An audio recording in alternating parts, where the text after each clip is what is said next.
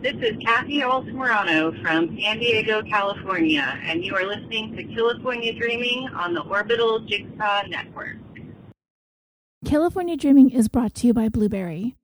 You know, there is a little bit more to making a podcast than just talking into a mic and hitting publish. You need more than that. And I'm talking about a reliable hosting service so your time can be spent working on your show. You also want accurate download numbers, you want to see the audience that you're reaching, and you're going to want a web page that is simple and easy to work with. That's why I choose Blubrry. With its simple media hosting and fully integrated WordPress website, it can't get any easier. So if you host a show or if you're thinking about starting one, visit www.orbitaljigsaw.com slash dream to give Blubrry a try for a month for free. Blubrry's support team will be right there every step of the way to help you migrate over so you won't lose any of your subscribers in the process. And if you're brand new to this, they can get your new show up and running. And with a month for free to try it out using promo code DREAM, what have you got to lose? There are a number of ways that you can support California Dreaming. You can follow us on Facebook, Instagram, and Twitter. You can spread the word about the show. You can recommend us in podcast and true crime fan groups. You can leave the show a rating and a review on Apple Podcasts or whichever platform you listen to the show on. And if you would like to go a little above and beyond, you can also support the show on our Patreon. For as little as a dollar a month, you can gain access to one exclusive episode per month, and there are currently more than two dozen episodes that you can binge. So it's a pretty good deal for just a dollar. This week, because I haven't gotten to the Patreon thank yous since episode 131, I'm going to give a handful in this episode and a handful in the next until I can catch up. And I'm also going to catch up soon on thank you cards. So this week, I'd like to thank Becca E., Molly P., Fanny G., Josephine, Evelyn L., Brandy K., Gina M., Suzanne F., Denise M., Lori B., Jennifer, Joy W., Jeffrey W., Ellen C., and Jenna K. for joining Patreon. And I'd like to thank Jerry S., Anna W., Alyssa, and Monique A for raising their pledge to the next tier. And if making a monthly donation isn't your thing, you can make a one time contribution to the show through our PayPal using our email, californiapod at gmail.com. Every little bit helps in keeping us going and keeping us free of ads. So thank you. Before we get into today's episode, I wanted to give you an update about what's going on with the show. I'm attempting to officially get back on track with our usual weekly episodes now that I'm about 99% settled into the new place here in Henderson, Nevada. The whole thing kind of took an emotional toll on my family and me in the weeks leading up to the move. The move itself took a physical toll. But what I am thankful for is we barely, just barely, snuck the move in before the various cities, counties, and states began ordering mandatory closures of non essential businesses as a result of the coronavirus outbreak. I got here on Monday, the 9th of March, and within 10 days, everything was closed down except for the places that we needed, like grocery stores, gas stations, and restaurants that were able to provide drive through and takeout services. It's not easy trying to move to a different state and to get your life back in order in the middle of a growing pandemic but I do feel fortunate that I was able to slip into Nevada before the lockdown really set in. So, that being said, I'm doing all right and my family is okay as well. The only one of us working at the moment is my daughter, who works at a grocery store. She did stay behind in California to stay close to my mom because somebody had to. And she really didn't want to move to Nevada with me, which I understand. Her whole life, all of her friends, her job, school, everything is there. And that's really been the hardest part since this is the first time that we've lived apart and I miss her. For the most part, we're all adjusting pretty well. The dogs seem to be doing fine, but you know, we're home a lot now, so I think they're pretty happy about that. We're in an upstairs place and they like being able to look out the windows off the balcony and bark at other people and dogs throughout the day, though Fred is not a fan of the staircase. Going down is sort of okay. It's going back up where we have problems and I start pulling on him to catch up with the other two dogs. But other than that, all is well, or as well as it can be, with everything going on in the world. The people I do encounter are being a little bit nicer, at least to me in general. Everyone is seemingly more patient, a little bit more courteous, a little bit more grateful because this is a thing that is deeply affecting each of us. Aside from the hoarding of household essentials like food and water and hand sanitizers, which I don't really quite understand because if everything is being hoarded, then others won't be able to have the essentials to stay healthy and at home themselves. It was more than two weeks before I was actually able to buy a package of toilet paper here in Nevada. I was borrowing some from my mother in law.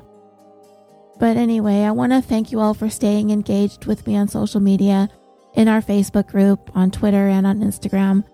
I haven't been able to comment or post all that much, but I appreciate all of you coming there and sharing and posting and commenting and liking everything. As for the last couple weeks in terms of the show, I was able to create two new exclusive Patreon bonuses for those of you who support the show at every tier level. I've always promised from the very beginning that no matter what level you join, whether it's the $1 tier or the $20 tier, you would always have access to one full length episode each month to the best of my ability. I am aware that there are shows that are unable to commit to putting an entire episode behind a paywall and offering access for a dollar. I've been told that I sell myself short, that I give away enough free content on the regular feed, etc., etc. But my reasoning has always been that as a podcast fan and listener first and foremost, I know that it's hard to pick and choose which creators that you want to support. If you love 25 different podcasts, you're probably not going to be able to give $5 to every single show. So rather than deciding which shows that you want to support on Patreon by picking a handful to donate to, you decide to make a donation to as many as you can, even if that means you opt in at the show's opening tier. And for California Dreaming, it's $1. Sometimes listeners message me and say that they wish that they could do more and my response has always been that every single click anyone ever makes to support the production is appreciated. And I really mean it. Anyone who takes the time to go through the trouble of signing up on Patreon and is willing to contribute on any tier, I'm grateful for. Because the bottom line is, nobody has to give this show anything. You will always get free episodes each week, usually. So, the only way that I can give back to those who decide to send a little monetary support our way is to give access to an exclusive bonus to all of you, not just some of you. And I have tried to provide a second bonus on a monthly basis, though I'm not always able to. I try to the ones who are supporters on the slightly higher tier levels of support as a gesture of my appreciation for giving a little bit extra. But for the month of March, the two Patreon bonuses were for everyone who supports the show at all levels, and it's the only thing that I could think of doing for you guys during these tough times that we're experiencing in the world with this coronavirus. Many of us are at home, we're isolated, we're out of work, and if this little show is able to get your mind off of things for just a little while, then my job is done. So if you are a patron, there are two new episodes for the month of March, and altogether they add up to about four hours of content for your listening pleasure. But now, before the month of March is out, I need to give back to all of you, not just to patrons of the show. I appreciate your patience and understanding while I was dealing with this transition. Before I moved, I left you with the six part series on the deaths of Andrew Bagby and Zachary Turner, and that was quite emotionally draining. I knew I wasn't going to be able to upload any episodes for a while, so I wanted to give you enough content to hold you over for a little bit while I got settled in. And if you happen to be a patron and if you've had a chance to listen to the most recent episodes, I did cover a case here out of Nevada, the 2011 death of Michaela Costanzo in the small town of West Wendover, Nevada, which is located in the northern part of the state close to the western border of Utah. I mentioned in that episode that there was only one other time that I had heard of West Wendover, and it was in the case that I'm going to talk to you about here today. In this 140th episode of California Dreaming, the disappearance of Steven Koecher.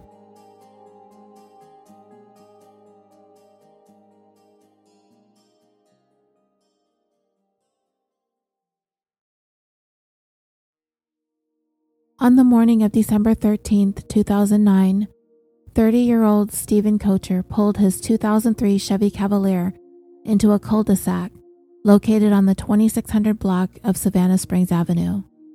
This is a dedicated retirement community in the Anthem area housing development of Henderson, Nevada.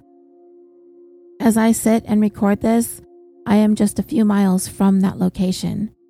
And I do intend to try and drive over there sometime after this episode goes live just to see the street and the dead end for myself.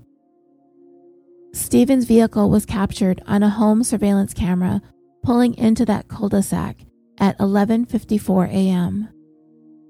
He parked it at the end of the street, and 6 minutes later, at exactly noon, a person believed to be Steven is captured by that same video surveillance camera walking by back in the opposite direction from which he drove and parked. The figure in the images appeared to be wearing a light colored pair of slacks and a white shirt, but he also appeared to be carrying a folder or a portfolio in his hand. A second video camera trained on the driveway of another home on Evening Light Street, and in this one, the same figure can be seen continuing to walk to the north and crossing the street until he goes out of the view of cameras. This person's walk has said to have looked pretty deliberate, like he had a destination, a place that he was going, a thing that he had to do, an appointment to keep. But why he left his car where he did and where he walked to, to this day, remains a mystery. So, what happened to Steven Koecher? And are the answers hidden somewhere in the timeline of the days leading up to the last time he was ever seen. We all know the story, at least most of us do anyway. But for those who don't, I will provide a synopsis of the events leading up to it. But what I really want to try to delve into is the details of the timeline of Steven's final days and the few days following the last time that he was seen on that surveillance video. So, we will start with a little bit of a background on the case. Steven Koecher was born on November 1st, 1979, in Amarillo, Texas, and he was the second oldest of the five children to Rolf and Deanne Koecher.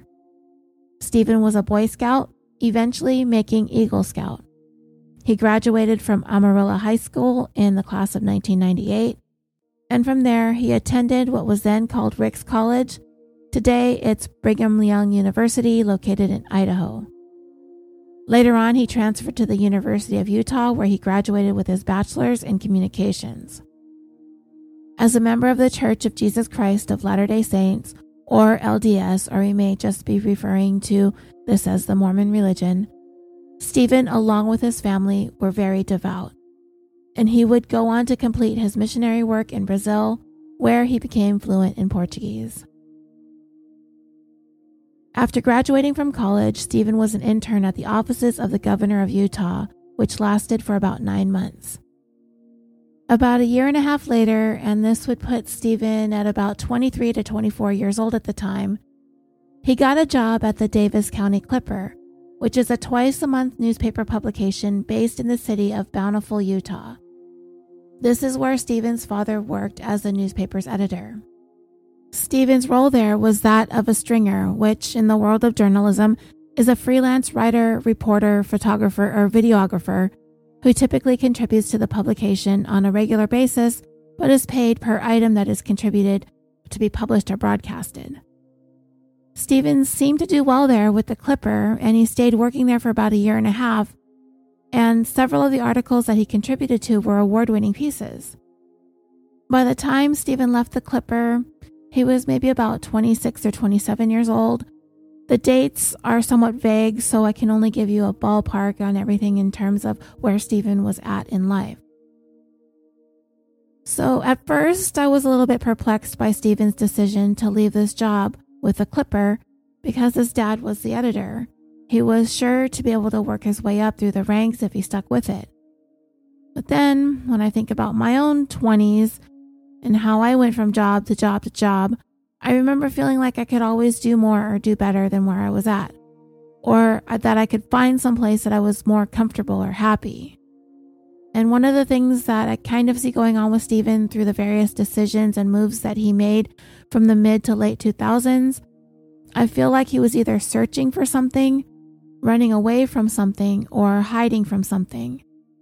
And because I've spoken openly about the challenges that I've had with the dynamics of my own family, I often look there when it comes to something like this.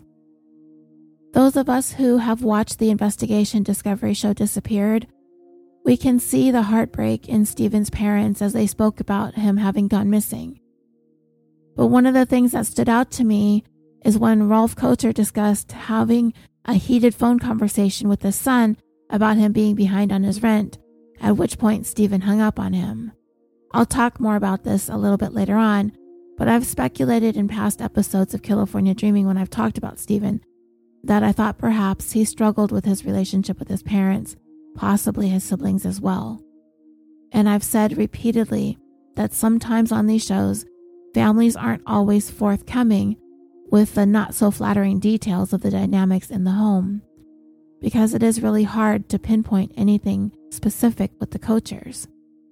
They seem like a good, loving, close knit religious family, but for Steven, he seemed to have been the one that had some really serious underlying issues that he was keeping to himself. And part of that may have included the need to distance himself from his family. So in 2007, after leaving the Davis County Clipper, Steven found a job with the Salt Lake Tribune working in digital advertising. And according to his mom, Deanne, she said that Steven enjoyed the job, but he didn't like working the graveyard shift. So I don't really know what was going on with Steven at this point, but he probably isn't realizing that the recession is about to hit and he's not going to be able to be so nitpicky about jobs. But then I began to think that maybe Steven at first thought it would be a good idea to follow in his father's footsteps, to get his degree in communications and finding a comfy little job working for a newspaper. However, when Rolf got into the newspaper business and when Steven got into it, times were very, very different.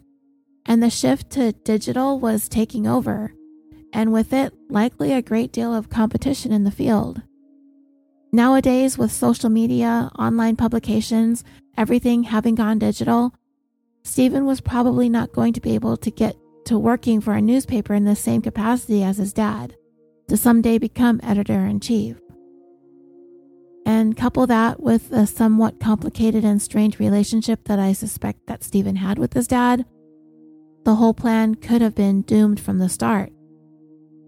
Rolf also could have set the bar very, very high. He was probably quite accomplished and expected much of the same from Steven.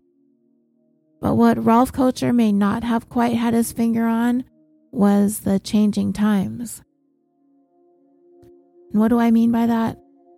Well, my mom is exactly like that, as a matter of fact. She thinks you can just walk into any office building and find a job as a quote unquote secretary like she did when she was 18, 52 years ago. And they'll teach you how to type and how to answer phones, and they'll pay for your transportation to and from work each day. And I'm like, um, it's not that simple anymore. Well, Steven's parents, I'm certain that they meant well. But you know, I'm only a few years older than Steven would be if he were around today. And our parents were that generation, and we referred to them as boomers. They were a prosperous generation and still are. Steven and I are both Gen Xers, and I feel like I relate a lot to the feelings of not being able to live up to my parents' expectations. Many of us who fall into that Generation X era may have experienced a lot of the same things. Making things even more challenging is the fact that Steven had four other siblings to compare himself to. I don't have siblings, so that was never an issue for me. But in the disappeared episode, Steven's cousin had insinuated that pretty much everyone in the family was prospering except for Steven. Either they were starting families, which we've talked about being a central part of the LDS church, or they were off into successful careers. Steven just seemed to have trouble finding his own footing. His mom also said that living in the Salt Lake City area was difficult for Stephen because he disliked the cold winters, which would end up leading to a move that Steven decided to make from northern Utah to southern Utah. Now, I realize that the weather is going to generally be cooler for longer periods of time the further north we go in the United States, especially if the state is not next to either the Pacific or the Atlantic Oceans, which tends to temper the weather to an extent. But I looked at weather averages of the three cities where Steven had lived in Amarillo, Texas, Salt Lake City, Utah, and St. George, Utah. And you know, on average, those three geographical locations don't differ a whole lot in terms of climate. And since Steven's mom said that he took issue with the weather, I decided to take a closer look at those specific winter months December, January, and February. So in Amarillo, in December, the average low is 24 degrees Fahrenheit or negative 4 degrees Celsius. In Salt Lake City, in December, the average low is 27 degrees Fahrenheit or negative 3 Celsius. And in St. George, the average low in December is 32 degrees Fahrenheit or 0 degrees Celsius. For the month of January in Amarillo, Texas, the average low is 23 degrees Fahrenheit or negative 5 degrees Celsius. In Salt Lake City, the average low in January is 27 degrees Fahrenheit or negative 3 degrees Celsius. And the average low in January in St. George is 33 degrees Fahrenheit or a half a degree Celsius. And for the month of February in Amarillo, the average low is 23 degrees Fahrenheit or negative 5 degrees Celsius. In Salt Lake City in February, the average low is 31 degrees Fahrenheit or a negative half degree Celsius. And in St. George in February, the average low is 37 degrees Fahrenheit or 2.8 degrees Celsius. So, yes, on average, it is a few degrees warmer in St. George but it's not like he's going to be wearing board shorts and flip flops in the winter either. So to me, the whole it's too cold in Salt Lake City was somewhat of a flimsy excuse to make the move, but that's what he told his mom and dad. Anyway, my whole point is, is that I don't think Steven was being forthcoming with his parents. I feel like something was going on with him for maybe more than a couple years before he disappeared. He wasn't having an easy time with life, and he wasn't opening up much about it to his family. So, back to Steven's timeline. In 2007, he was working at the Salt Lake City Tribune with the digital advertising, but apparently his hours were overnight and he didn't like that. Coupled with the cold weather, after a year of working there, he told his parents he was going to quit and he was going to move about 300 miles or 482 kilometers south to the city of St. George, Utah. This move took place in April of 2009, and it is believed that the move was mostly prompted by his employment with another digital advertising company called Matchbin.com. But within months of his move to St. George in May of 2009, Steven was actually told by the company that, quote, things were not working out and he was laid off. By this time, Steven was 29. He would be turning 30 later on that year on November 1st. The United States was in a full blown recession by then, and that likely had something to do with Steven suddenly finding himself out of work. Along with, of course, being told that it wasn't working out, but that may have just been an excuse. And to make matters worse, like many Americans at the time, Steven struggled to move forward and find stable employment. He was able to find work distributing flyers for a local window washing company called Travis's Window and Blind Cleaning, but it was hardly enough money for Steven to earn a living. Flyers for the company would subsequently be found inside Steven's abandoned Chevy Cavalier. By the time November of 2009 rolled around, Steven had fallen a couple months behind in his rent. He had connected with his local LDS ward and he networked as much as he could with as many connections as he could while looking for work. So many of those who belonged to the same ward as Steven knew that he was searching for stable employment. And a ward in the LDS church is simply a local congregation that is presided over by a bishop. Continuing on with Steven's timeline leading up to him having gone missing, on October 6, 2009, and this was a Tuesday, Steven attended the Shakespearean Festival in the city of Cedar City, Utah, which is about an hour north of his home in St. George. Who and how many of Steven's immediate family were there as well, I don't exactly know, but I do know his grandma was there. And she was in the know about Steven's financial conundrum and gave him a check to help him out. But it is a check that Steven would never cash, and he would continue to fall even further behind on his rent when it would come due at the beginning of November and then again in December. Now, a little more than a month after the Shakespearean Festival, Steven drove to northern Utah, specifically to the city of Woods Cross, which is outside of Salt Lake City, in order to attend a wedding reception. While he was there, he had seen, spoken to, and visited with a number of friends and members of his family. The following day, in the nearby town of Bountiful, Utah, Steven's family took the opportunity to celebrate his 30th birthday, which had passed two weeks earlier. His family threw him a party and attendees consisted only of his immediate family at Rolf and Denise's house there in Bountiful. So it was about this time in the middle of November that the roommate Steven had been sharing the rent with in the home that he lived in St. George suddenly moved out. His name was Jordan, and they were not acquainted prior to getting the house together. I believe it was a connection that he had made at the ward. There were two people looking for a place to rent together, a roommate situation to share the cost of living. But I can't say for sure. However, from the timing of it, it seemed as though Jordan, who was also falling behind on his rent, took the opportunity to abandon the house while Steven was in northern Utah for the wedding reception and birthday party. I don't know that to be a fact, but honestly, if both of these guys are several months past due on rent, and suddenly an unemployed Steven leaves town for a few days.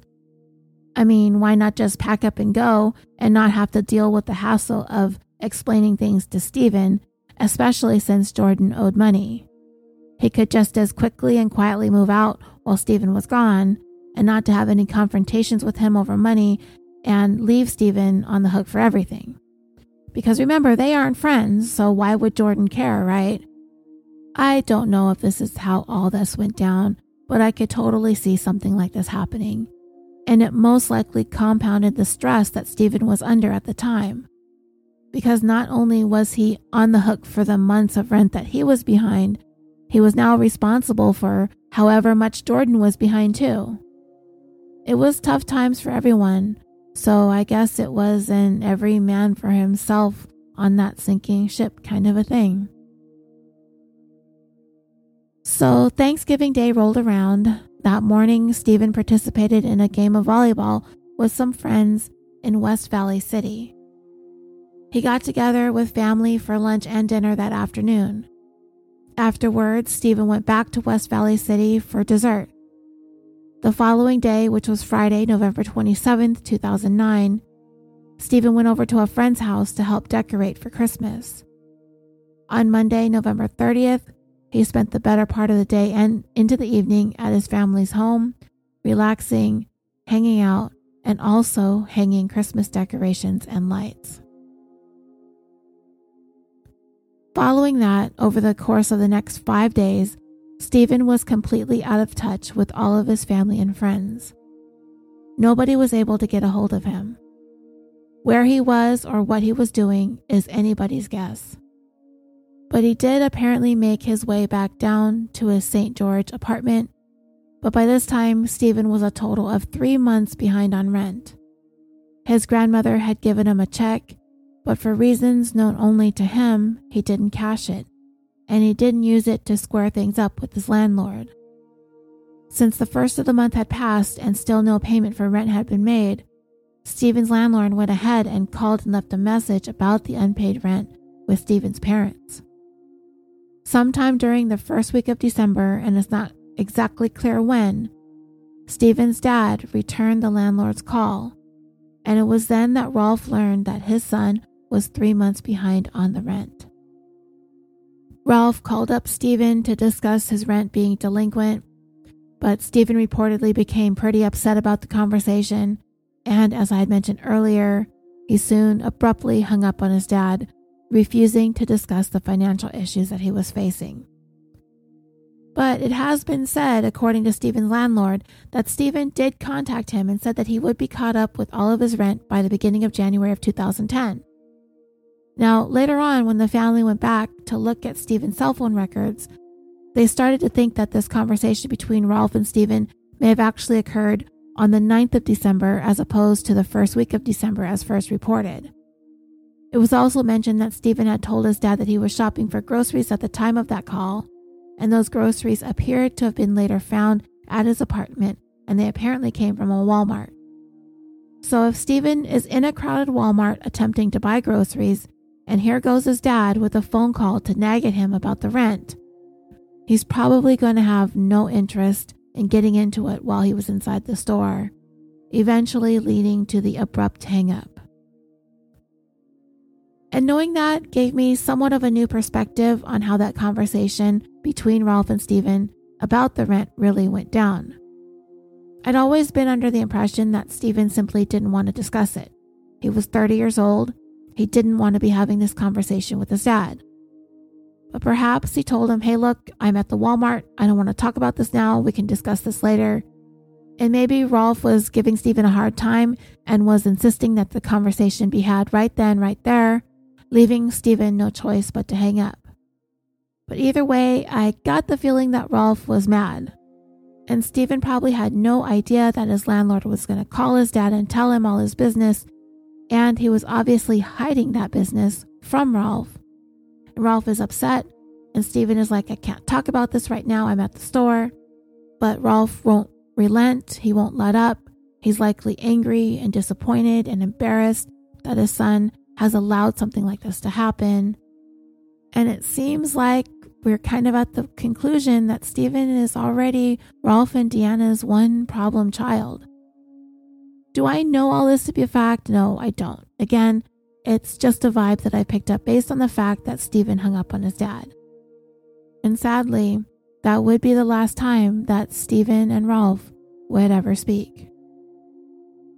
As I said, Steven seemed to be off the grid for the first five days of December. But on the 5th, he reappeared, taking on the duties as a member of the road crew for a band called Rockstocks. And just out of curiosity, I looked up the band, and I didn't really see anything notable. There are a few videos on YouTube of some cover songs, a little bit of a social media presence, and their music is on SoundCloud. We do know that Steven himself dabbled in music, singing, songwriting, and he could play guitar. I was unable to find the exact nature of his relationship with this band, so I can only assume that perhaps he may have been friends with one or more of the members. But we do know to an extent that Steven had an interest in music, and working as a roadie may have been a component of that. And according to those who worked with him that day, Everything seemed pretty normal about him. No one noticed anything off. He didn't seem out of sorts. Nothing was alarming. The following day, on Sunday, December 6, 2009, Steven had set up an appointment with a fellow member of his church to do some home teaching four days later for the evening of December 13th at 7 p.m. What is meant by home teaching, I'm not clear about that, but to me, it kind of sounds like it's possibly a Bible study session. The day after that, on Monday, December 7th, Steven showed up at an annual Christmas celebration dinner held at his church. He reportedly gave a few of his business cards to a friend of his so she could set them out at her job in case someone had a job lead. They'd be able to grab one of his cards and get in touch with him. Then the day after that, December 8th, the man Steven was working with at the time, the owner of the window and blind company, Travis Hansen, he reported that he encountered Steven in St. George, and he said that at the time he gave Steven $100. However, Travis couldn't be sure if it was December 8th that he actually did that or if it was earlier or a little bit later. He was just certain that it was right before he disappeared. Nor did Travis say whether he offered Steven the money or if Steven asked for it. But either way, based on what we know about Steven and his resistance to even taking a handout, even from his own grandmother, it doesn't really sound like he'd ask, but you never know. On Wednesday, December 9th, one of Steven's sisters reported that she spoke to him, but he made no mention of any plans to do any traveling. The last time anyone really remembered seeing Steven in St. George was on that same day, the 9th, and at least one fellow church member believed that he saw him at the Ward Temple night that evening. A second church member also came forward and said that she said that she was there the same night and it was around 6:30 that she saw Steven at the Ward Temple night on that night, too. It was also apparently on the same evening that Steven and his dad had that phone conversation that I mentioned earlier. That when they had a chance to look over the phone bills, that it was on that day, and this is the conversation that Steven had hung up on his dad. It is believed that on this same night of Wednesday, December 9th, that Steven began making an unexplained, lengthy drive. His destination was Ruby Valley, Nevada. From St. George, the distance, depending on which route Steven took, would be about 400 miles or 643 kilometers, and that would take him at least six hours to drive it. But because there are different routes and it seemed as though Steven did take a little bit longer of a route, he's going to log more miles than the shortest distance that I found on maps between the two cities. Now, based on where Steven was living at the time, where he was headed, and his receipts and bank statements, his estimated departure was calculated to be possibly around 2:15 in the early morning hours of Thursday, December 10th. He arrived in Ruby Valley around 11 a.m. Bank records reflected stops that Steven made along the way, and that would have included filling up for gas and getting food or snacks. Let's go over what we know about this trip. At 5:45 a.m. on December 10th, Steven stopped in Salt Lake City, where he made a purchase in the amount of $13.10 at a Maverick gas station and convenience store. This purchase posted to his bank account the following day. A friend of Steven's named Tom reported that he messaged Steven on Facebook around 8:20 or 9:20 that morning of the 10th depending on if we're talking about Pacific time or Mountain time, but he received no response. Tom texted his phone about an hour later and he still did not get any answer from Steven. At about 9:45 a.m., Steven made a $33.13 bank card purchase at a Pilot Travel Center in West Wendover, Nevada. Pilot stations are also gas stations and convenience stores in case you aren't familiar. This puts his total distance traveled at about 430 miles or almost 700 kilometers. Then Steven arrived in Ruby Valley, Nevada sometime between 11 a.m. and noon. And this would put his total distance traveled by then at around 540 miles or 870 kilometers. Now, apparently, Steven was there to visit with a young woman named Anne Marie Neff. She lived in Ruby Valley on her family's ranch. They had met as members of the same ward in Salt Lake City a couple of years earlier. And the last time that Steven had been to the family ranch was on April 26, 2008, for a cattle branding event. And I didn't even know that that was a spectator thing. Unfortunately, when Steven arrived, Anne Marie wasn't there, but her family asked him to stay for lunch, which Steven accepted. He visited with her parents for a couple of hours, at which time he told them that he was planning on visiting some family and friends in Sacramento, California. But it did not appear that Steven ever did make that drive that direction. He also may have mentioned to Anne Marie's family that the weather was a little dicey to make that drive anyway, and later on it would be reported that the Koechers had no family and friends in Sacramento. At 3:45 on December 10, 2009, Steven received a call from his sister. He did not mention that he was on the road or that he was in northern Nevada. And this would be the same sister that stated lately that they did not have any friends and family in or around the Sacramento area to speak of. About an hour after the call with his sister, Steven stopped again in Salt Lake City and made a purchase of $7.30 at a Tesoro gas station and convenience store. This purchase ended up posting on his account on December 14th, which would lead to some misleading speculation early on in Steven's disappearance because of this activity after the day that he disappeared. It would end up just turning out to be a delay in that transaction posting to his bank account. By this time, the total distance that Steven had traveled was 785 miles or 1,260 kilometers. A little less than an hour later, Steven stopped at the Flying J Travel Plaza in Springville, Utah, which is also another gas station and convenience store. There, he spent $32.88. An hour and a half later, Steven received a phone call from his mother, and she reported that during this conversation, Steven told her that he was planning to come home for Christmas. Despite Steven's financial and work woes, Deanne said that Steven sounded positive and upbeat when she spoke to him on that day. She did talk to him about his financial situation, and she said that she would deposit some money into his bank account to assist him with the rent. She did make a deposit, but Steven never touched the money. And this would be the last time that Deanne Koecher would ever speak to her son. So, still on that same day, Thursday, December 10th, about a half hour after Steven talked to his mom on the phone, he arrived in the city of Nephi, Utah. There, according to a cash receipt found in his car, he stopped at a taco time at 7:24 p.m. And now this is mountain time. And I'm trying to keep the time straight because the time zone straddles the Nevada-Utah border.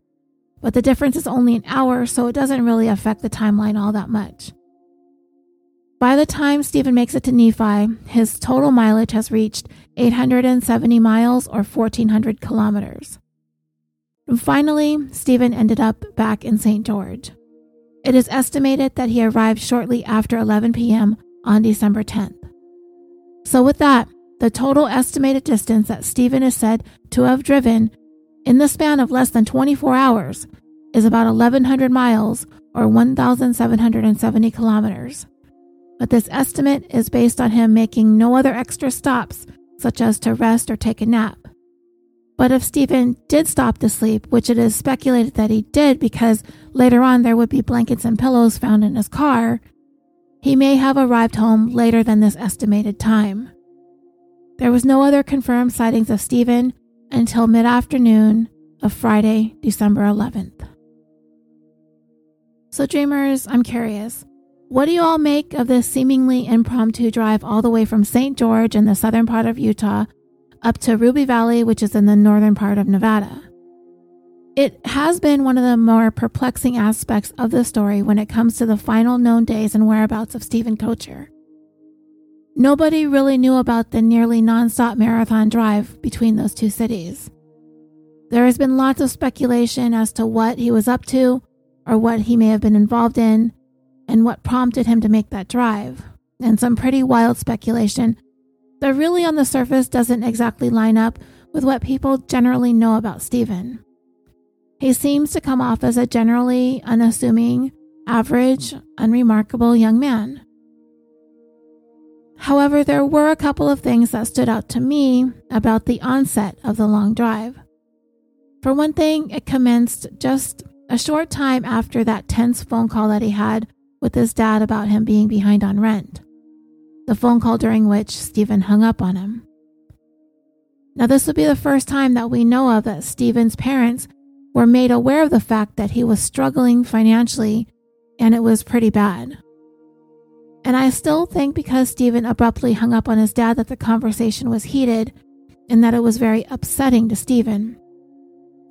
And because he had been hiding his problems from his parents, and because this is the culmination of a few decisions that Steven made that led him into this situation, and this included quitting working for the paper where his dad was the editor and moving kind of far away from his main support system, leaving northern Utah for a job in St. George that pretty much let him go shortly after he got there.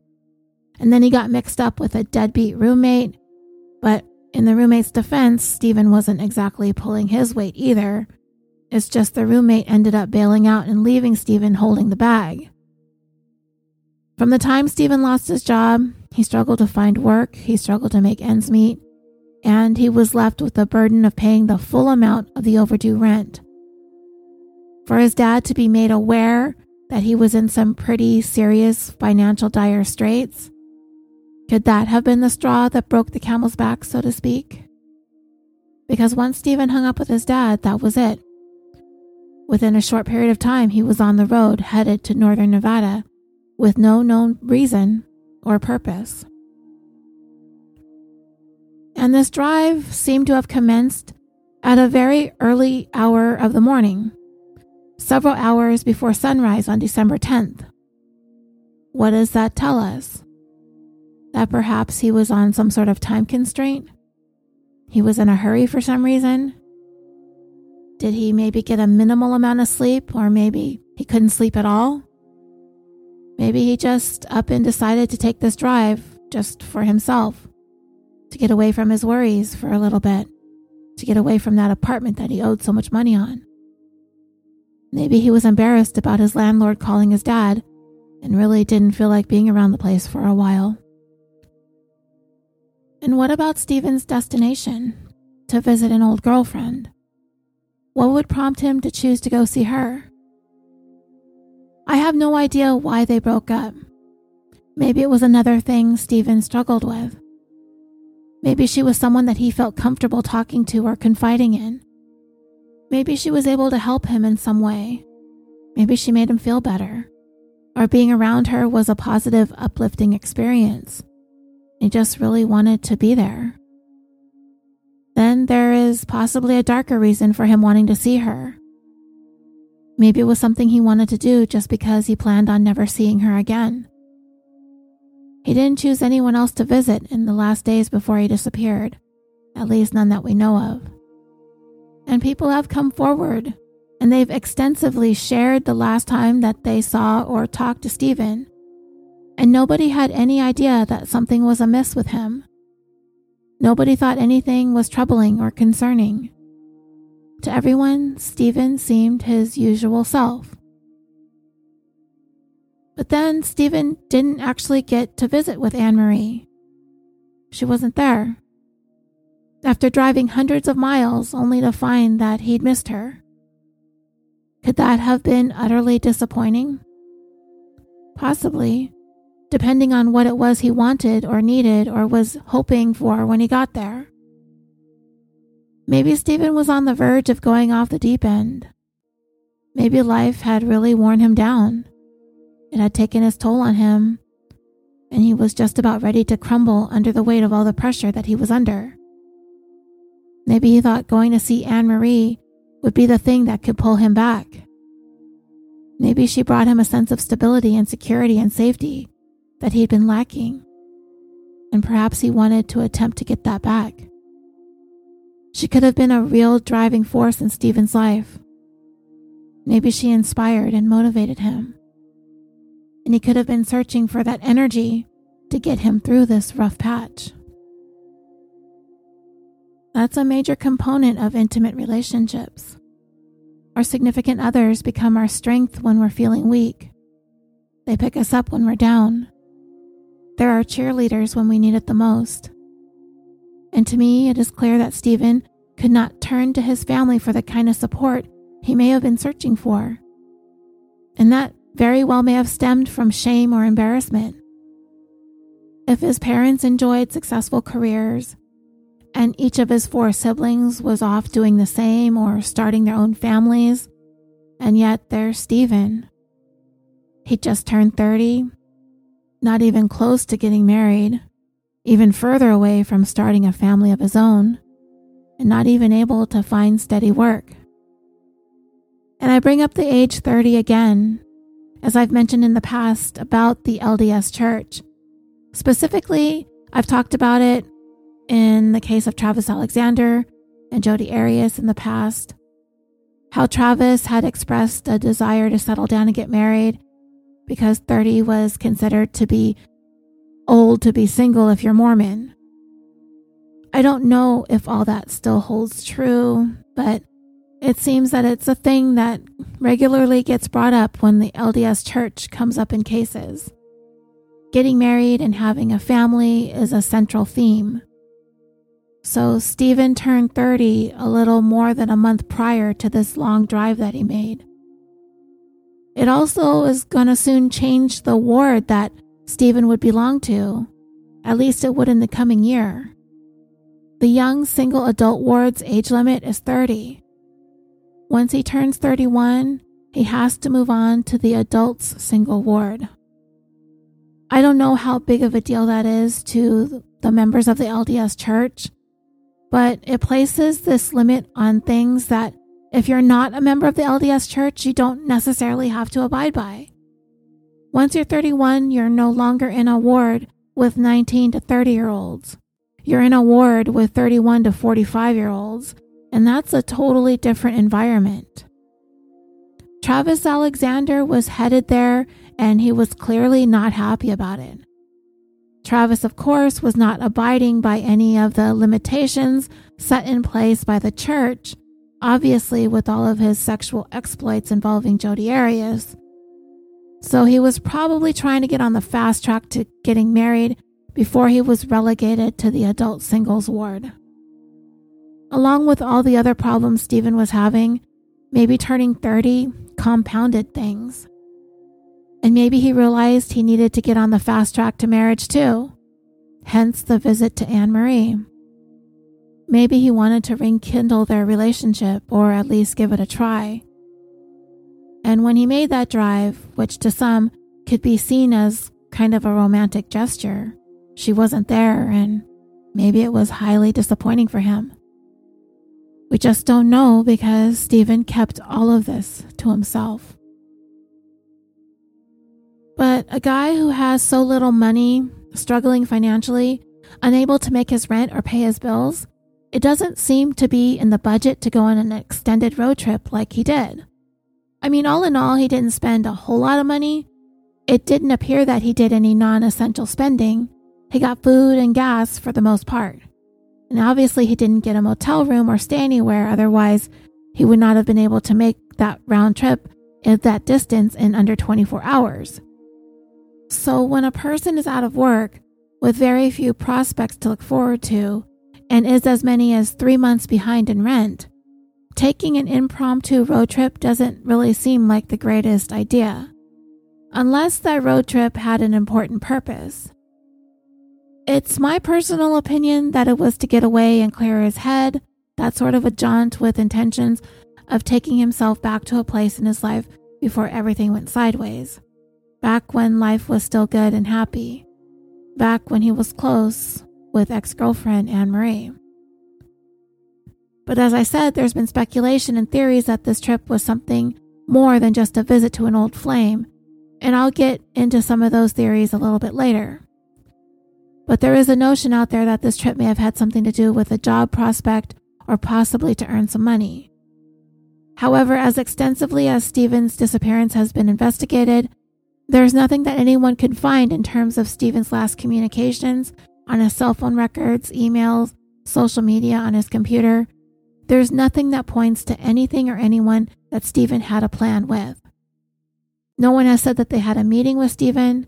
No one has said that they spoke to him about a job. And no one has indicated that they knew anything about the road trip or any of the subsequent events to come. So, the real reason for the long road trip on December 10th, the motivation for it, remains a mystery. Now we've arrived at Friday, December 11th, 2009. Steven was back in St. George, and at around 3 that afternoon, he was out distributing flyers for the window washing and blind cleaning business. Where Steven was from the time he arrived home from Ruby Valley about 12 to 15 hours earlier, nobody has been able to confirm, but the best guess is he probably slept for a good portion of that following that long drive. When investigators looked at Steven's cell phone records for this time, an unknown number randomly appeared. When they called it, they found it to be a woman that Steven had called because, as he was passing out the flyers that afternoon, he encountered two children who had been inadvertently locked out of their house. And the concern that Steven had was that the weather was cold. So he tried to help the kids look for their key, which they didn't find. So he used a cell phone to call their mom. And then Steven was able to help these children connect with a neighbor who was willing to take them in until their mother was able to come retrieve them. At some point, also on December 11th, Steven stopped at a Jack in the Box in the city of Washington, Utah, about a 10 minute drive from St. George, and there he spent $3.21. The time of that transaction is unclear, it was just posted to his bank account. Also on that day, Steven's bishop reported that he spoke to him on that Friday and that Steven appeared to be fine. He was pretty upbeat and indicated that he was still on the job hunt. Steven's bishop could not be sure if they talked about it on that day, but he did report that he promised Steven that he would help him find work come January, which to me sounds like a pretty good prospect and something Steven could have possibly been looking forward to. He did have at least this one lead. He had people in his life that were wanting to help him, and with the promise from his bishop that he would have a job, that may have been Steven's reasons for having told his landlord that he would be able to catch up on the rent by January as well. I do want us to remember that Steven was given money by both his grandma and his mother to help pay for the rent. So it bothers me a little bit that Steven didn't take the money and pay on what he owed. But if I remember right, and I haven't watched Steven's disappeared episode in a long time, but his cousin who was interviewed for the show said that what that showed her was that Steven was resistant to taking handouts. But to me, not paying his rent for three months, but also having the money and still not paying the landlord wasn't exactly the right thing to do. Family is family, and even if Steven's pride was getting in the way, family are still meant to be the people we can turn to and lean on when times are rough. To me, continuing to stiff the landlord was not the fair or right thing to do because you know somebody's got to pay the bills and or the mortgage on the place. And in not paying, Steven is placing his problems on the shoulders of the owner of his place of residence. The priority should have been to get even with his landlord, in my opinion, not to hold tight to his pride or whatever reasons he had for not using the money that his mom and grandma gave him. And then to take a road trip like he did in the midst of all these financial woes. It does need to be said that Steven may very well not have been in a good place mentally or emotionally, so he's not thinking about things like this. And he did promise the landlord that he'd catch up in January. And Steven is pretty lucky that the landlord accepted that. I think it's a testament to Steven and the fact that people did like him, and he was a good guy going through rough times, and people understood. Steven probably had more of a support system than he realized. Sadly, for whatever reasons, he may not have been seeing it or realizing it clearly. And we're going to talk more about this landlord a little bit later on in the theory section of this episode. So, getting back to our timeline.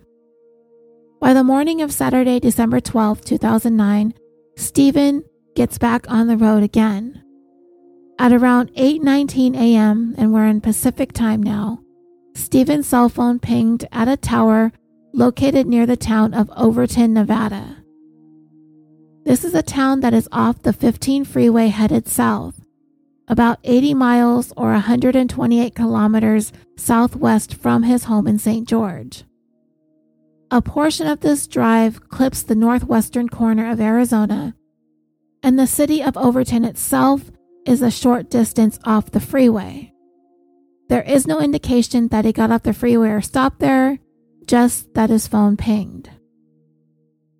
And then we come to a major gap in the timeline here, in what seems to be about a 40 mile or 64 kilometer backtracking on Steven's part, because he ends up back in a northeasterly direction on the Arizona Nevada border town of Mesquite.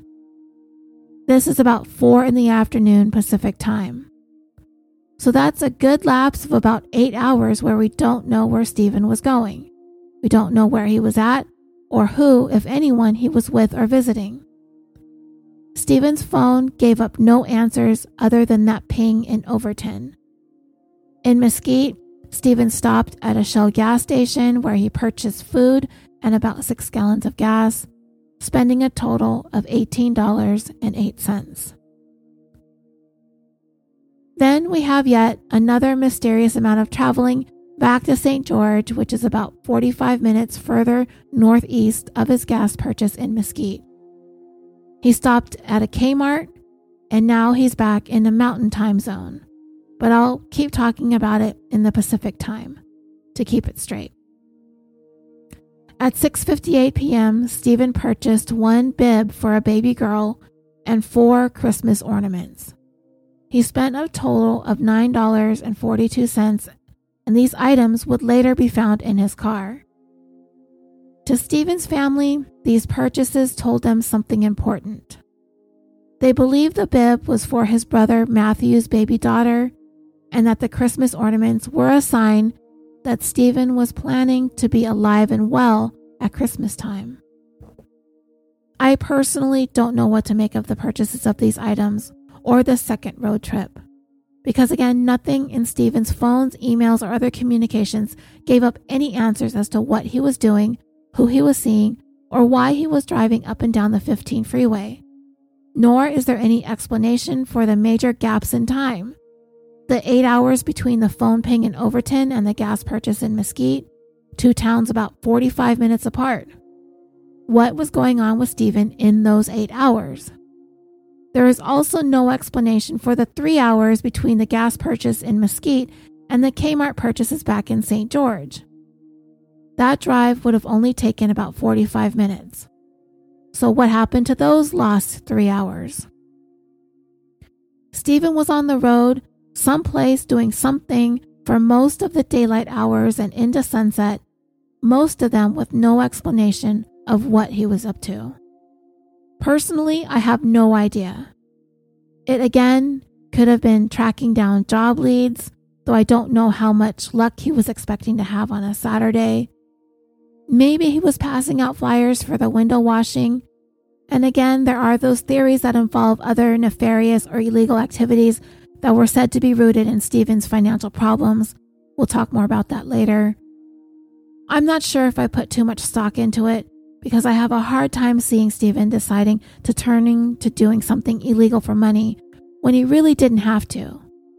If he had help from his mom or his grandma, would he really put himself in a situation where he could get in a lot of trouble if he wasn't completely out of choices? It's possible, but to me, it's not likely. But anything is possible in this case because we just don't know. I'll talk more about that angle later, though. Then, at the end of this day, on Saturday the 12th, we encounter another mysterious gap in time. This one is about two hours and it falls between Steven's purchases at Kmart and his arrival back at his home in St. George. A neighbor saw Steven pulling into his home at about 9 p.m. Pacific time. That was two hours after he checked out of Kmart. Again, where he was and what he was doing during those two hours is also another mystery. And from there, the mystery only deepens more. Because that neighbor reported to have seen Steven and his car parked at his home for no more than a half hour. By 9:30 p.m. on the evening of the 12th, Steven had at some point gotten back into his car and drove away. As a neighbor has said that he glanced over by that time and no longer saw Steven's car parked there. Now, it is possible that Steven came back in the middle of the night after that neighbor had gone to bed and left again early in the morning without being seen at all.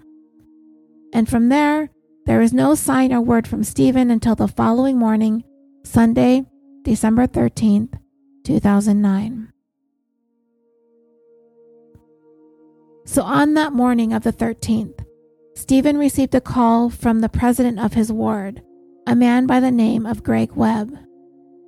He told Steven that he was in Las Vegas and asked him if he could go to the 11 a.m. priesthood executive committee meeting at the ward. Steven told him that coincidentally he was in the Vegas area too, but if he needed him to go, he would. Greg told Steven to never mind, he was on his way back to St. George, so the chances are he'd get there before him anyway. The time the call took place was just before 9 a.m. Pacific time, so that would be just before 8 a.m. Mountain time. So they both would have gained an extra hour of time to make it to the church for that meeting anyway. And you kind of wish that Greg would have taken Steven up on the offer to lead that meeting for him, huh? Maybe none of this would have happened and we wouldn't be sitting here more than 10 years later, continuing to wonder. Later on, in talking to Greg, Steven's cousin Casey Nagel, she found out a little more about the Vegas trip from him. Greg said that he had driven down to Vegas on Friday, December 11th to visit with some friends. He was headed back to St. George on the 13th, but didn't think he was going to make it to church on time. So he called Steven to see if he could cover for him, but he was told that Steven was in Vegas too, so Greg said he would try and make it there himself. Next, Steven was to preside over the 1 p.m. church services that day on the 13th back in St. George. So the church clerk, Seth Aboud, called Steven and asked him if he would be willing to announce their inaugural church baseball game, which was set to take place on Wednesday, December 16th. Of course, Steven never made it to the 1 p.m. church services, and he also told Seth that he wouldn't be able to announce the baseball game because he was in Vegas.